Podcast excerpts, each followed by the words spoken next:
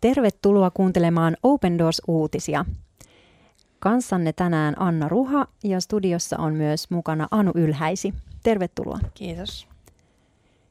Tiesitkö, että maailmalla on yli 360 miljoonaa ihmistä, jotka seuraavat Jeesusta Kristusta ja sen takia kokevat vakavaa vainoa?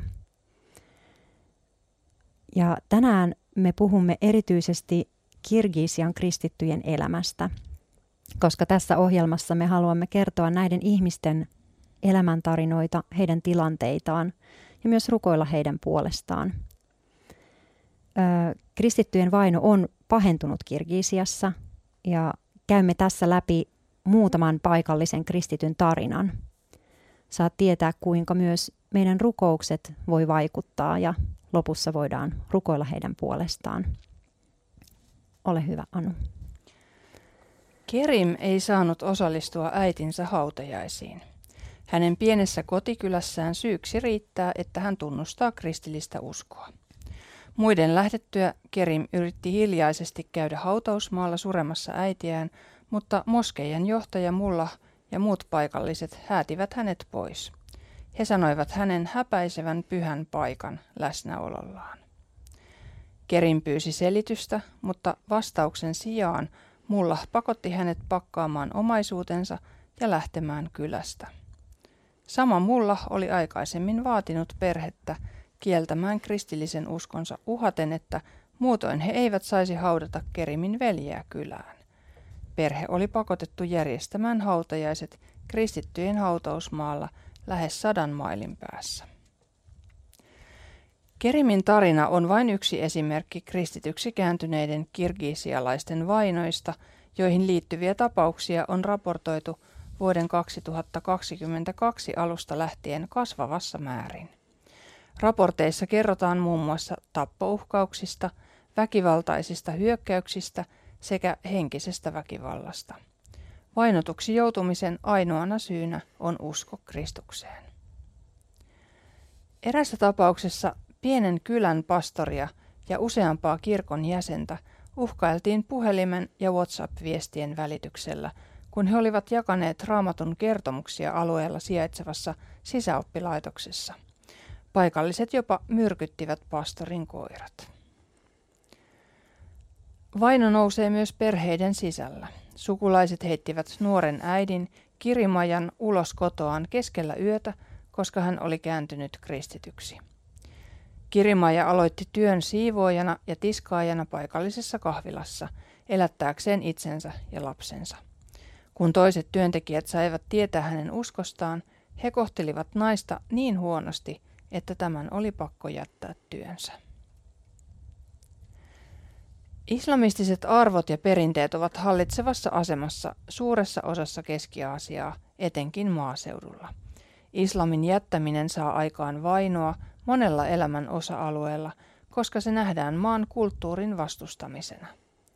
Virallinen hallinto on myös pitkälti islamistista. Virallisten tietojen mukaan Kirgisian hallinnossa on kaksi kristittyä, mutta asiantuntijoiden mukaan tällä pyritään vain luomaan vaikutelma uskonnon vapaudesta sen sijaan, että tämä vapaus oikeasti toteutuisi. Kirgisiassa paikallishallinnoilla on suuri valta ja ne toimivat yleensä paikallisen muslimiyhteisön vaikutuksen alaisena, kertoo Aibek, Open Doorsin aluetyöntekijä. Tämä aiheuttaa seuraamuksia kristityiksi kääntyneille, hän toteaa. Vaino on suurelle osalle Kirgisian kristityistä päiväistä. He kohtaavat syrjintää esimerkiksi paikallisyhteisöissä, työpaikoilla ja armeijassa.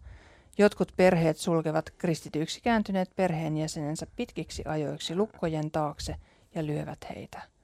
Paikalliset islamilaiset opettajat saarnaavat kristittyjä vastaan, mikä saattaa johtaa siihen, että heidät karkotetaan omista yhteisöistään.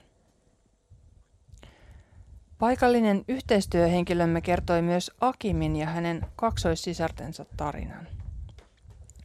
He alkoivat käydä kirkossa äitinsä kuoleman jälkeen – perheen isän ollessa kausityössä Venäjällä. Kun isä palasi ja sai tietää lastensa kääntyneen kristityiksi, hän alkoi hakata heitä säännöllisesti. Isä pakotti lapsensa opiskelemaan ja opettelemaan ulkoa Korania, ja jos he eivät suostuneet, hän uhkasi murskata heidän luunsa ja jopa tappaa heidät. Lopulta Akimin sisarineen oli pakko paeta. Ensin he löysivät turvan paikallisesta kirkosta. Seurakuntalaiset auttoivat välttämättömyystarvikkeiden hankkimisessa ja Akimin hammashoidossa, jonka hän tarvitsi isänsä väkivaltaisen käytöksen takia. Open Doorsin kumppanit ovat nyt vuokranneet heille turvallisen asunnon kaukaa kotikylästä.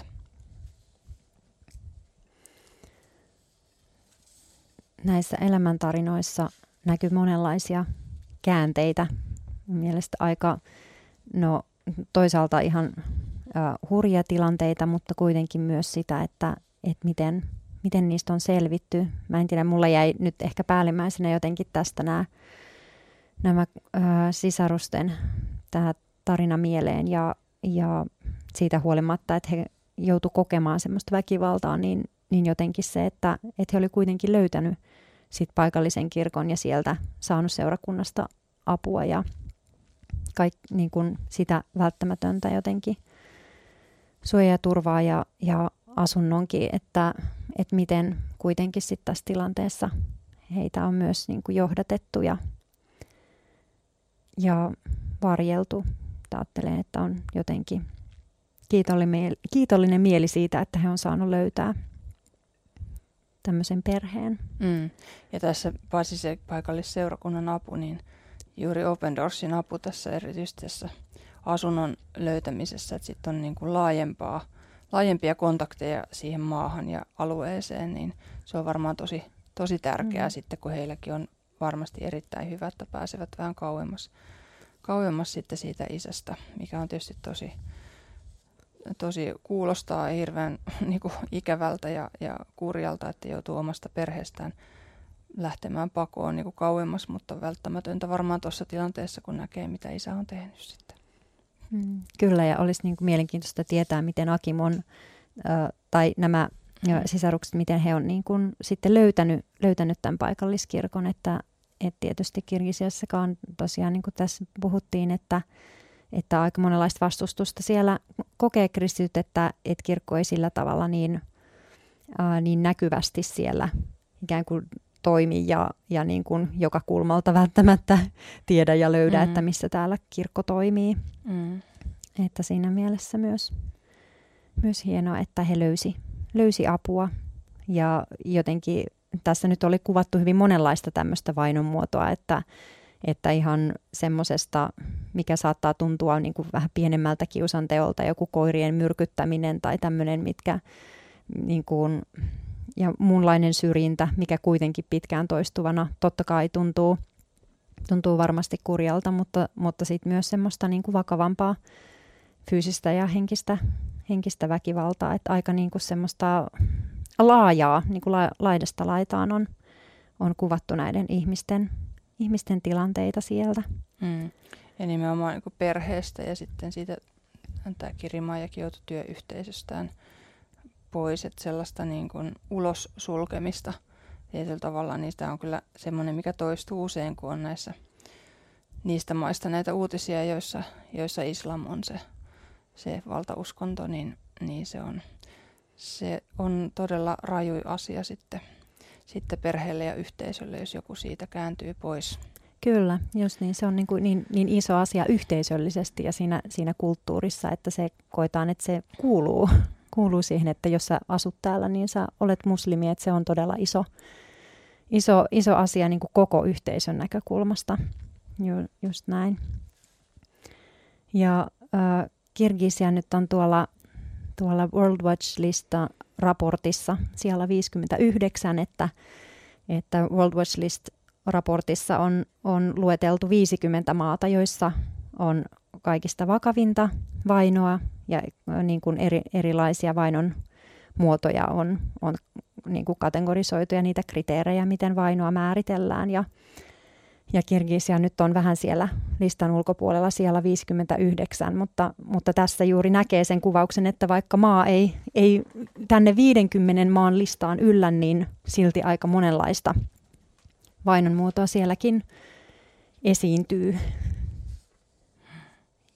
Ja sen takia meidän on myös niin kuin tärkeä rukoilla senkin puolesta, että, ja myös, myös näiden ihmisten vainoajien puolesta, koska tarkoitus ei ole tietenkään myöskään tässä ohjelmassa puhua jotenkin siitä, että, että nämä, nämä ihmiset on vaan pahoja ja nämä hyviä, vaan, vaan että me rukouksessa liitymme näiden siskojen veljen hätään ja, ja samalla rukoillaan myös sitä, että näiden vainoajien elämässä voisi tapahtua joku muutos. Ja siksi tässäkin tämän ohjelman loppuun niin me rukoillaan yhdessä. Rakas Isä Jeesuksessa, me halutaan ensinnäkin kiittää siitä, että nämä kirgisialaiset sisarukset, he on löytänyt suojaa ja me rukoillaan sitä, että, että he saa kokea sun huolenpitoa ja, ja vahvistua sun kanssa niin, että he näkee yhä lisää sitä, että miten niin kun, mitä sun seuraaminen on ja, ja rukoillaan sitä, että he saa myös kokea jotenkin sun semmoista läsnäoloa ja siunausta niissä tilanteissa, missä he kokee ehkä jonkinlaista yksinäisyyttä tai pelkoa tai, tai mitä tahansa. Ja kaikille Kirgisian kristityille rukoillaan tätä samaa. Kiitos siitä, että me saadaan liittyä heidän kanssa yhdessä tähän rukoukseen ja rukoilla koko Kirgisian maan puolesta. Rukoillaan myös niiden puolesta, jotka näitä perheenjäseniään tai työkavereitaan tai yhteisönsä jäseniä jollain tavalla vainoaa tai jotenkin ö, kohtelee heitä kaltoin. Me rukoillaan, että myös he saa kohdata sun rakkauden. Myös he saa kokea sen, millaista on elää sun kanssa.